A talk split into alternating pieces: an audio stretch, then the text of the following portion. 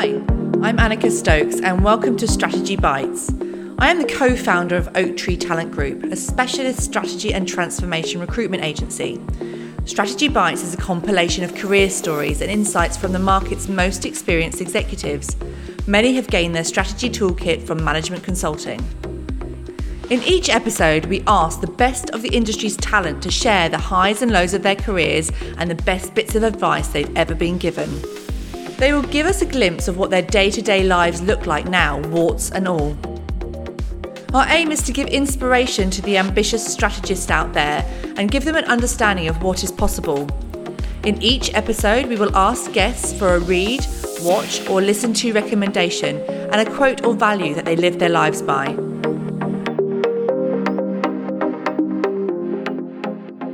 My very first guest, Toby Norton Smith, is someone I've known for nine years now and is someone who I've loved working with over the years. Toby is currently the managing director of X15 Ventures, CBA's venture building entity. Toby is also part of the McKinsey alumni. So, welcome, Toby Norton Smith, uh, my very first guest on the Strategy Bites podcast. Thank you. Um, I've already done a little bit of an intro for you, but if you can just give us, for those who don't know you, just give us a, a little bit of an elevator pitch there. Oh gosh, elevator pitch on me or on X15 Ventures? On, on a bit of both, really. Yeah, okay. I think actually, strictly speaking, elevator pitch is a banned under current restrictions. But, oh, okay. um, we'll, do a, we'll, do a, short pitch anyway. Um, so me, Toby Norton Smith, uh, well, probably given it's a strategy bites podcast, I started out in strategy at uh, McKinsey uh, a long time ago, straight out of uni. Um, did that for a while. Uh, and then, you know, frankly, wandered a little bit, did some sort of passion projects, uh, ended up doing M&A, biz dev, um, at News Corp in their digital arm, uh, which was great because you uh, got through a lot of stuff, um, a lot of deals done, which gave me a lot of experience. And then someone was um, probably silly enough to accept my offer to go and actually execute one of those um, deals, uh, which is where I found myself running my first fintech business um, called Stocks in Value, which was um, not successful. Um, it was probably around before the word fintech was in common parlance. But anyway, I, I did that and then um, mortgage, life, uh, kids. I, I, went to CBA where I've been for the last five years and uh, for the last year or so as managing director of a new, very small business unit that we've set up uh, within CBA called X15 Ventures. So that's, um, that's, I'm not sure that was very pitchy, but that's me in a, in a nutshell. Um, in terms of X15, the very shortest summary would be uh, it brings together the best of enterprise scale and capability, both CBAs and other partners, with startup agility and mindset to build a, a next generation of ventures in and around financial services. Amazing. And you've been in that role for a year? I think sort of formally for a year, it's been in the works for a lot longer. We sort of ate a lot of vegetables in the background to get the things set up um, you know, in the way that we wanted it uh, to be within CBA. So yeah, certainly been working on it for more like two. Yeah, and you've obviously had a, a, few big wins recently. I've seen them advertised over the last few weeks. As Backer, Matt Comyn sort of uh, announced that a couple of weeks ago, and a couple of the others. Yeah, that's very exciting. Backer's, uh, in, in some ways, it's nice because we launched um, with two ventures that have been in the works. Uh, we transferred a third venture into X15, uh, a business called Credit Savvy, which is going really well.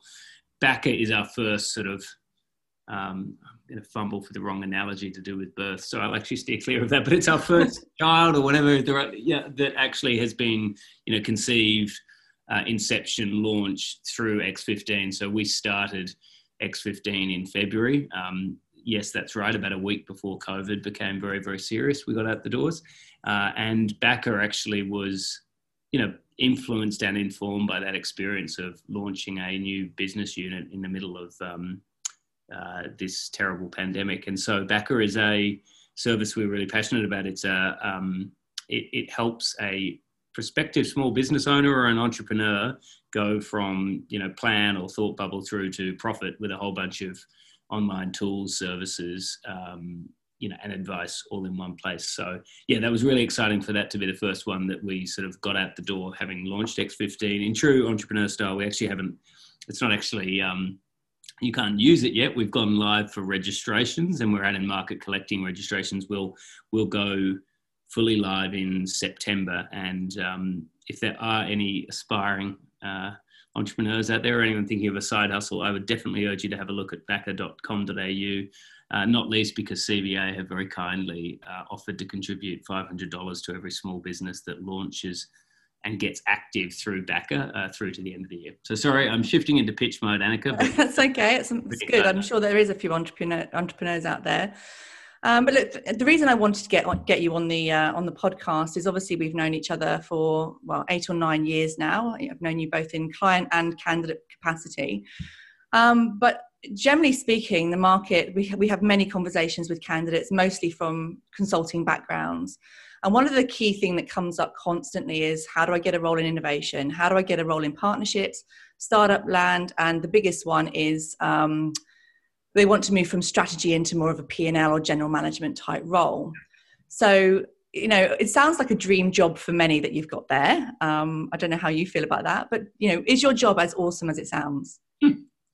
um, look, I, I, feel very grateful um, to have this opportunity. It's um, it's it's something I really believe in. Uh, I think there is a better way for corporates and banks to do venturing, um, and it's something that I know CBA, the management team, even the board, believe in, and um, that's really exciting. And the subtext to that, though, is I didn't get that belief, and I didn't get that sense of support and alignment from just falling into the role. So it has taken a bit of bit of graft, but um, yeah, I, I, am loving it. I'm, I, you know, that sort of painful feeling at the end of the day when your brain aches from how much you're sort of learning and context shifting. I, am doing that all the time and, um, you know, really, really enjoying it. So, no, it, it is, uh, I'm very, very grateful and very excited about hopefully what we can do and, and deliver out of X15. Um, yeah. In terms of the, you know, P&L question, I was just, you know, as you were talking about that, I was sort of having a ponder you know, a couple of thoughts. One, like I've got no divine insight into how you get a P&L role. It, um, you know, I can share my sort of ad hoc pathway. Was from strategy into ultimately sort of biz dev and M&A, as I mentioned, which gets you into, you know, doing stuff. And then when you do execute that stuff you recommend, there's that opportunity. Uh, in the case I mentioned, a maybe a slightly misfired opportunity, which was my strategy, but um, that's, you know, that, that was my pathway in. But I, I actually like reflecting on it. I think that uh, the P and L question, um, it probably, um, you know, there's actually an underlying question below that, which is probably something more like I want more autonomy or ability to do things without other people having to implement it. Uh, I want to be more than a recommender. Um, and I actually I'd urge anyone who's listening, you know, maybe P and L is the wrong question because there's lots of roles in which you can get those attributes without having a P&L and vice versa actually. There are lots of P&Ls where you have almost no autonomy and no ability to influence or do things. So think about the big broad world even in a corporate environment of sort of digital and, and product ownership and roles like that where you get to you know listen to customers and design and build products out. You don't necessarily hold the p&l and vice versa particularly in a big bank you know p&l's are you know carefully scrutinized um, uh, and precious things, and so the autonomy is not necessarily there. So, yeah, uh, yeah. my thought. Yeah, do you you didn't take deliberate steps then to to gain a P&L? No, but I would definitely say, like lots of people, I had that hankering that you want to be sort of judged on. You want to be able to do things. You you want to have impact. You want to be proud of being able to point to stuff that you've um, worked on. And so, yes, I deliberately didn't want to stay in, in doing strategy uh, and advisory roles. But I, uh, equally so, I don't think I ever said it, it must be a P&L. Yeah. You know, BizDev actually gave you lots of those opportunities anyway. Yeah. So I think one of the things I've observed in terms of um, consultants moving into industry and then trying to gain that sort of autonomy or P&L, if for better want for a word, is the EQ versus IQ. Um, debate. Ilan Lachette's my business partner, and I often debate this because there's a lot of consultants that um, we feel go from, you know, to get from sort of that sort of EM principal level to partner, you've got to have that sort of EI EQ. And again, I feel to run a P&L or run a manage, be in the senior, senior leadership team of a bank like CBA, you probably need that. What's your what's your view on that? Yeah, uh, look, I just to put it on the record, my second best job ever has been at McKinsey. I I still, um, you know, weirdly love the place and uh, have many many friends there. But you know, like I would say, myself included, like it's a weird sort of strategy consulting in that it actually creates a construct where, particularly if you've graduated and worked in a consultancy, where sort of obliquely you're you get all these signals that you know you're smart and that's why you got this great job. You know, you did well at uni and you outperformed your peers on quite sort of linear IQ-ish type things, and therefore you're really good and you get this great job. Yeah, and I must say, like you hit the nail on the head. While that is, you know, probably is a requirement for some of those types of roles, it is just so apparent to me that it's not a requirement for having a successful career or having an impact. In fact, I would suspect that there is a very weak or even negative correlation. See, I'm sounding like a geek now between IQ and career success. So I think for any strategy consultant, thinking about how you make that shift, not not sort of intentionally dumbing yourself down if you've got a high IQ, great, good on you, but how you make that shift to just going out of your way to only think about, um, you know, relationships, people, leadership, um, is just, I think, a big part of it. And I must say, I don't think I was very good at it for a long time. And then when the penny drops, it sort of seems obvious that, like, you know, if you, if I was to go even for, like, if you think about corporations uh, and even their pro- many of their products, they are in some ways social constructs and uh, organizations, and they're, you know, I don't want to get too academic, but if you think about that, and if you think about, you know, they're just largely think about a bank, it's a its capital is well, it has a lot of capital, but you know, its main ingredient is people. It's all about understanding people, motivating them, telling a story, galvanizing people around that. And um, I don't see much evidence of the requirement for IQ in many, many of the situations that that we face daily. So yeah, I'm with. I don't know who was on the EI side of the uh, of your debate, but I'm definitely with them for uh, yeah. for more senior roles. Yeah, absolutely. And uh, when did when did the penny drop for you then? Uh, gosh, only quite recently. I was in CBA's digital arm doing sort of partnerships, fintech, business development under a, um, you know, a brilliant leader, Pete Steele, who's now left CBA, but he stretched me a lot. And, you know, he used to sort of gently poke fun at my sort of consulting frameworks. Um, well, you know, gently leaning on me whenever he needed to put something impressive together. But just watching and listening and responding to how much, you know, as a blunt instrument, how much time he invested in in people and communicating and consistently communicating was just a pretty inspiring thing. And then still, you know, like any slightly poor follower, I didn't quite pick up on it until I took on more and more accountability and I've caught myself following more and more of the sorts of things that that he did. So uh, yeah, probably the last few years, to be honest. Yeah. So I mean, you mentioned obviously your love of McKinsey, and you still have a, a passion for you know the alumni. Um, you spent three and a half years there, um, and often a topic of discussion that comes up with candidates that we're speaking to from the top tier is what is the time, what is the right time to leave consulting if they don't aspire to be a partner. What was your experience with with that? Yeah, I mean, again, no firm view, horses for courses. Uh, you know, for me, I well, I joined McKinsey because I had absolutely no idea what I wanted to do at uni or after uni. Um, and as a side story, I um, was incredibly lucky to get in. Um, in fact, I the only reason I got in was I interviewed out of cycle because I uh, had been overseas, uh, and then when I interviewed, I did sort of so spectacularly badly, as in I didn't um, understand the concept of a case study and thought it was really weird that they were posing these hypothetical questions at me, um, that they sort of out of good um, fairness or whatever sportsmanship invited me back in to do it again. Um, and, and that, you know, gave me the insight. Look, I wouldn't advise that as a pro tip for everyone, but um, where was I going with that? So great going in because I didn't know what I wanted to do. Um, you know, for me, it, it uh, like when you think about different jump offs, one thing about going in as a business analyst is for me, it helped crystallize for me that I didn't think I needed to go to business school, which was quite helpful. Um, but then in terms of when you leave, I guess my generic advice would be um, don't hang around and suffer. you know, I think in consulting, like it's pretty clear normally the people who are sort of flourishing and the people who are struggling and probably read those signals. And it doesn't mean you're a lesser person or that, you know, you don't have, as per the EQIQ discussion, a, huge career ahead of you. You know, I would, I would jump sooner rather than later uh, would be my slightly callous advice if you're feeling that way. Mm.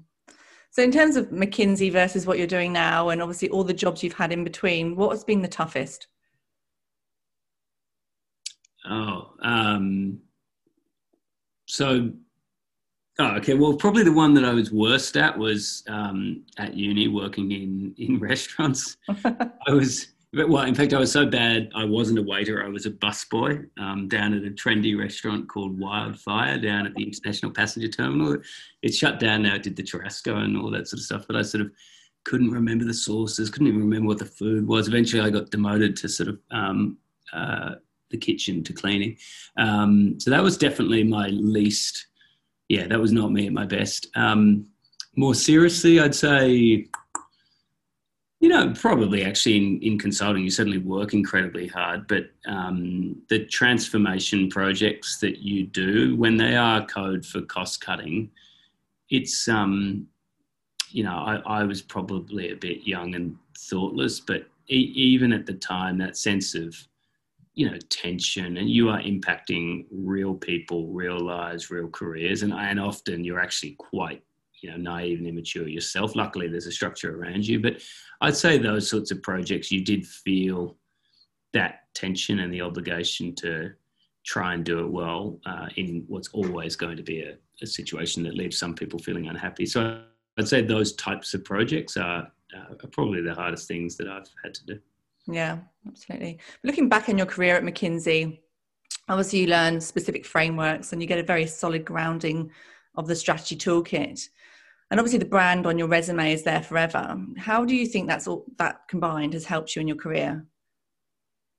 Uh, yeah, look it definitely has helped. Um, in terms of brand it's a i guess it's maybe you frame it as a useful shortcut to your first interview. Um, not that i've had all that many um, i'm not doing any now if anyone from cba is listening um, but no the brand helps you know like it's funny actually how you don't prompt it, but unprompted, it comes up in um, conversations. So I think the brand very good in terms of the toolkit. Um, yeah, you know, it's really hard to put your finger on exactly what it is. I think at the very sort of root of it, that um, hypothesis-based problem-solving technique, you know, which is probably um, flattering language for like having an arrogant firm view when you go in, I think is really, really useful uh, you know, and it, and it, you know, can get the answer wrong, but it, it just can help cut through so much. Couple that with the sort of ability just not to be intimidated by a problem, but to try and sort of break it down with some useful frameworks is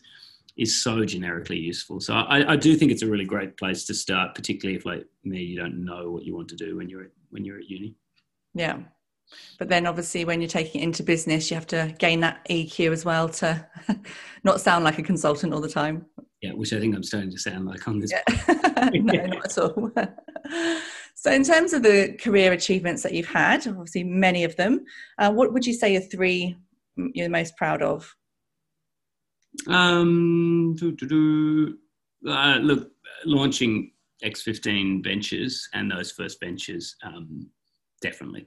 Uh, it took a, you know, it takes a huge amount to build something new inside a big corporate, particularly something new and different, particularly something new and different, and with a sort of team that, you know, it started as a bit of a uh, call it a bottom up or organic strategy. Um, it wasn't a sort of top down directive, and then we, you know, built the alignment and. Uh, you know, obviously, ultimately, it's very much top down sponsored. But so felt really proud of the team that um, small group of us that sort of first kicked off uh, what was um, a project at first um, to explore that.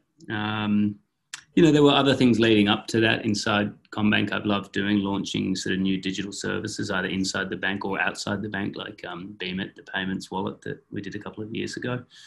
Um, so, you know, I've really loved that. I'd have to call it out. Uh, you know, other things I've enjoyed. I worked at a charity after after McKinsey, where, as they called it, um, my job was doing a McKinsey on the charity.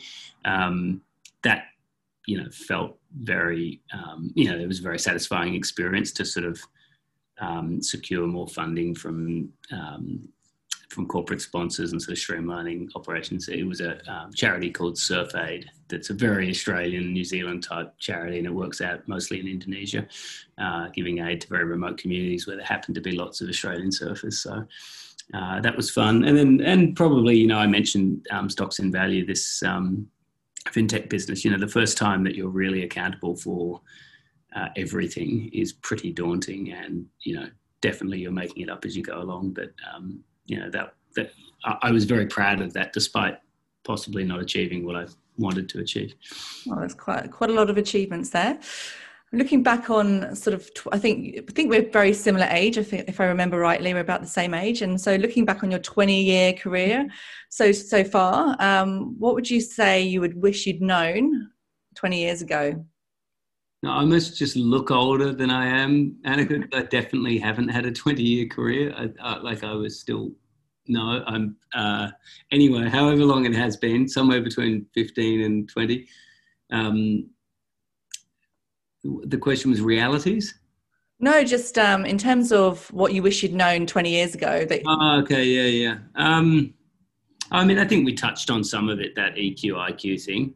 Yeah. Um, what I mean, look, uh, all most too much of my experience has been corporate, um, but like in corporate, what would be some of the realities? Again, despite you know how much McKinsey sort of set me up, that idea that everything is about logic um, or about working harder uh, is is very very misleading. I sort of sometimes look back on some of my corporate experiences and the times where I've gone most wrong is where I've tried too hard or tried to sort of at the wrong time or the wrong moment without the right tailwinds push the you know push an idea too hard. Uh, I think I wish I'd known probably early on how important relationships were, but also how natural they are. You can't sort of work at a relationship with a particular individual or anything like that. So um, I, I, think it's you know it, it's very closely tied to that same framing you mentioned on yeah. EQ. Mm-hmm. So, what is your day to day? What is your typical a, t- a typical day in Toby Norton Smith's life look like? Um, gosh, um, I know you've got a, a newborn as well, haven't you? So um, I'm sure that's I do. Hard to navigate with the um, job. Uh, little Daphne, who is our third child, uh, and she is very fresh. She's five weeks old. Um, so what's it like? It's um, pure Benny Hill show in the morning. Like we are just like everyone is running around the house, uh, bumping into each other, trying to get the eldest two off to school, um, and that is you know, I think the hardest bit of the day actually just getting getting to your desk, be that desk in the house or or sometimes uh, in the office. Um, and then in terms of work, I'd look, I'd say the split's fairly, probably fairly even between um, content. So, um, you know, problem solving and helping uh, it's probably less problem solving these days than I would like, more sort of deep bottlenecking and helping navigate questions for the ventures and X15 business, thinking through strategy, performance, etc. Probably about a third what you'd think of as operations. Um, you know, the, the, the gears of the business. So, you know, we're growing. So, onboarding team members, onboarding suppliers, governance approvals, all that sort of stuff.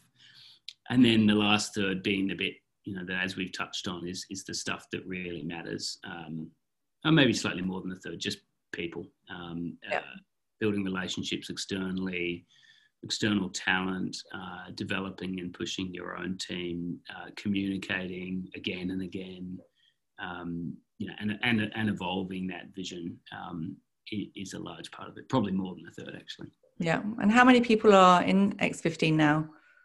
Um, I, we would be around um, 50 now, which would be a split between uh, people working, maybe a little north of that now, and it would be a split between people working in X15, which actually it's not a sort of don't, not so much a head office as provides some quite explicit functions and um, links back into CBA to advantage the ventures, like sort of um, you know uh, APIs to enable them to to uh, speak to customers inside the CommBank app. So about half doing that and half on the ventures. Uh, obviously, we then have uh, you know a healthy mix of agencies and contractors and other as we're as we're growing um, yep. at the moment.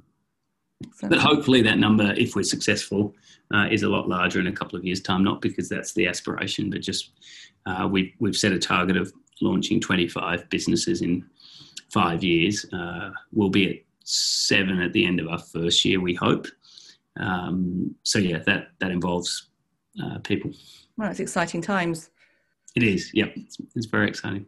I find um, with most successful people, they usually have a routine. I'm guessing that that's probably gone right out the window with a, a newborn. So, I mean, do you have any specific habits that you've you've ad- adopted that sort of keep you sharp? Mm, just having a think about that. Um, uh, like a lot of people, I've sort of pushed between trying to be pure digital and uh, still paper based in some aspects of how I sort of manage my day. Um, I think actually recently, um, I think I was mentioning we launched and then COVID happened like in a in a big way immediately after. That's been another stretching for me in terms of daily habits. Uh, our team, you know, we really want to set a sort of technology first culture and, you know, learning a lot from, you know, engineers and uh, and the rest in technology that you know they've been used to these sorts of asymmetrical ways of working of communicating uh, whether it be github or jira or whatever sort of software they're using and actually what we're trying to do the sort of the, the business and the ex strategist types like us is get up to speed with them. So I've actually found I'm challenging myself in the last year in particular. I mean, I think everyone is with sort of video conferencing, for example, mm-hmm. embracing quite a lot of new tools that I would have been a little bit um, cynical about in the past. And uh, it's probably been a mixed bag. Some some have definitely been of value. Um, uh, some may still not be trumping paper or Excel. So, um, what would I, you know, and then beyond that, it's probably a bit of a cliche, but that old challenge of value um, you know, manage your day around and your week around what your objectives are and need to be. Um, so right through to the like classic little life hacks, like start your day on your calendar and focus on on that and focus on your uh, objectives, no matter how you manage them, whether it's you know OKRs or ninety day plans. Don't just get caught up in the email churn. Mm, that, is that is responding to other people's uh, objectives and priorities. Yeah. Any habits you'd like to break? Um, I think I've broken my worst habit because of COVID, which is biting my nails. So I'm um, that's that's a good one. Um, the the only I mean I think that the habit definitely I would my I'm sure if you asked one of my team members would still be um, occasionally maybe going back into micromanaging sort of consultant style, you know, imagining that you're in a four person team and really, really need to yeah. sweat the detail on a slide. Um, so that that's probably the one that um, that I'm still working on. Yeah. And have you had um, a mentor or men or a couple of mentors in your life? No, I haven't. Um, no, it hasn't hasn't worked for me, or I haven't no? worked them. I've sort of uh, yeah, I mean, I've given it a couple of goes, and um, yeah, it hasn't hasn't clicked clicked for me. Whether it's whether it's because I'm not sort of curious enough or invested enough in it, but but no, I haven't had a sort of um, go to career mentor. So, who would be the person you would most admire that you've come across in your work working career? Um, avoiding individual names or like might make some enemies, but um, I don't know. I mean, there were some uh, really um, interesting characters uh, in my days at McKinsey. I always remember when I got interviewed there, there was, you know, people talk about um, someone being a rocket scientist, and of course, this guy actually was a rocket scientist. Um, you know, ex NASA had then uh, still remember his name, Larry Oglesby. Um, so that, uh, you know, and I think the other interviewee um, who's also who's in Sydney um, still, Jamie Twist, was uh, sort of deep polymath, Russian literature, Harvard, something like that. So those sorts of people blew me away. But no, um, who um, my current work crush um, would be. There's a. uh, been boring the whole team about it. I just listened to this TED talk from um, uh, someone Audrey Tang. She's the I think she's described as the minister without portfolio for Taiwan, or sometimes the minister for digital but she's the um, she's been sort of credited with how Taiwan has hacked um, COVID, and I think more broadly, you know, writes really interesting pieces on how the internet can still be a force for inclusion and consensus rather than sort of the dystopic direction it's headed of walled gardens and echo chambers. So she, she, but then implements really um, interesting policies and executes them in Taiwan. So I, uh, I'm finding her pretty inspiring at the moment. I think she's also very brave at a sort of personal level and you know, geopolitically. Obviously, anything you do in Taiwan is um, is watched closely. So maybe that would be right now the person I'd call out as being. Um, I've certainly been flicking links to her talks around the team. since What was her name again? Audrey. Uh, Audrey Tang. Audrey Tang. Uh, definitely, for anyone listening, if you if there's a TED TED interview on COVID that she did. Um, well, I'll try and give you a date. So in August sometime uh, or July, or we're in August now. So it must have been in July. Um, that's well worth listening to. Yeah, excellent. Thank you.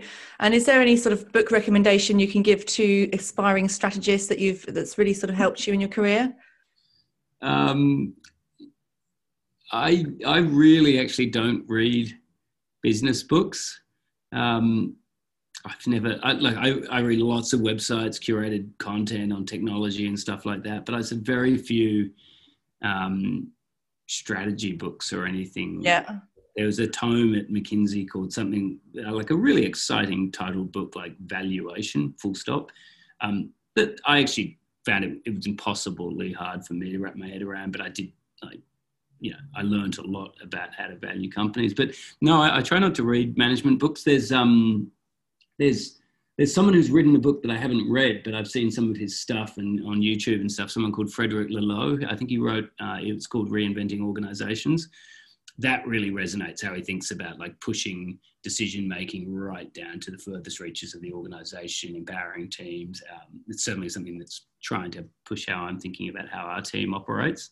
Um, so maybe I should read that book. But no, no um, particular corporate No. More TED talks, hey? Well, yeah, I mean, yeah, and maybe that's it, right? Like, um, yeah, maybe it's a bit sort of, uh, uh, yeah, more dynamic to be consuming things uh, with those sorts of tools and formats than yeah. than books. So there's one piece. I'm of reading books, just to be clear, just not on holiday corporate self-help books. Yeah. um, so, is there one piece of advice um, you you well, the one piece of advice that you like to live your life by that you could give to others? Um, look, I probably um, no. I, let me have a think. Um, maybe you know, maybe maybe don't follow advice so much as follow um, you know, follow people, follow companies, follow causes um, that you care about. Yeah. Um, you know, even follow your gut and heart more than your head. As to loop back to the IQ EQ conversation, I sort of, yeah, I think I've made every mistake in the book actually in my career when people say, you know, don't think about title, think about what you want to do, don't think about money, think about what's right and who you want to work for. Don't go, you know, go for a company or you know, and it's only until maybe the last five years and in my last couple of roles that some of that sort of stuff comes through. And sometimes I think that's about listening more with your, as I said, your gut and your heart than your yep. your head. Um, so yeah, maybe the advice is don't follow too much advice. Oh, you've done pretty well following that advice. Look, thank you so much for being my very first podcast guest. I hope it wasn't too grueling for you. Is there any last words of wisdom you'd like to share? it's a pleasure to be the first guinea pig. And um, for those that are treading that path, I think Annika, am I allowed to put out a shout out? Of course. Um, you know, we are a small outfit, but um, obviously X15 and the ventures within are looking for people with extreme comfort with ambiguity. So um, there aren't classic strategy roles, but people who are willing to get their hands dirty and um, you know, it may not be a P&L, but it might be some version, certainly doing stuff that you can point to and definitely ship into market. Uh, you know, we'd love to hear from really high talent, high uh, energy people. So uh, have a look. I think we've, we should have all our jobs up on, well, certainly on, on Seek and LinkedIn and maybe on our website, x15.com.au. Excellent. Well, thank you so much. And uh, I'm sure we'll catch up very soon. Pleasure. Thanks, Annika. Thanks, Toby. Bye. Bye. Thank you so much for listening to the Strategy Bites podcast, bringing strategy career advice to the market. But please do remember that first and foremost, Oaktree Talent is a specialist strategy and transformation recruitment agency. So if you're a top tier consultant or want to hire excellent strategy capability, please get in touch.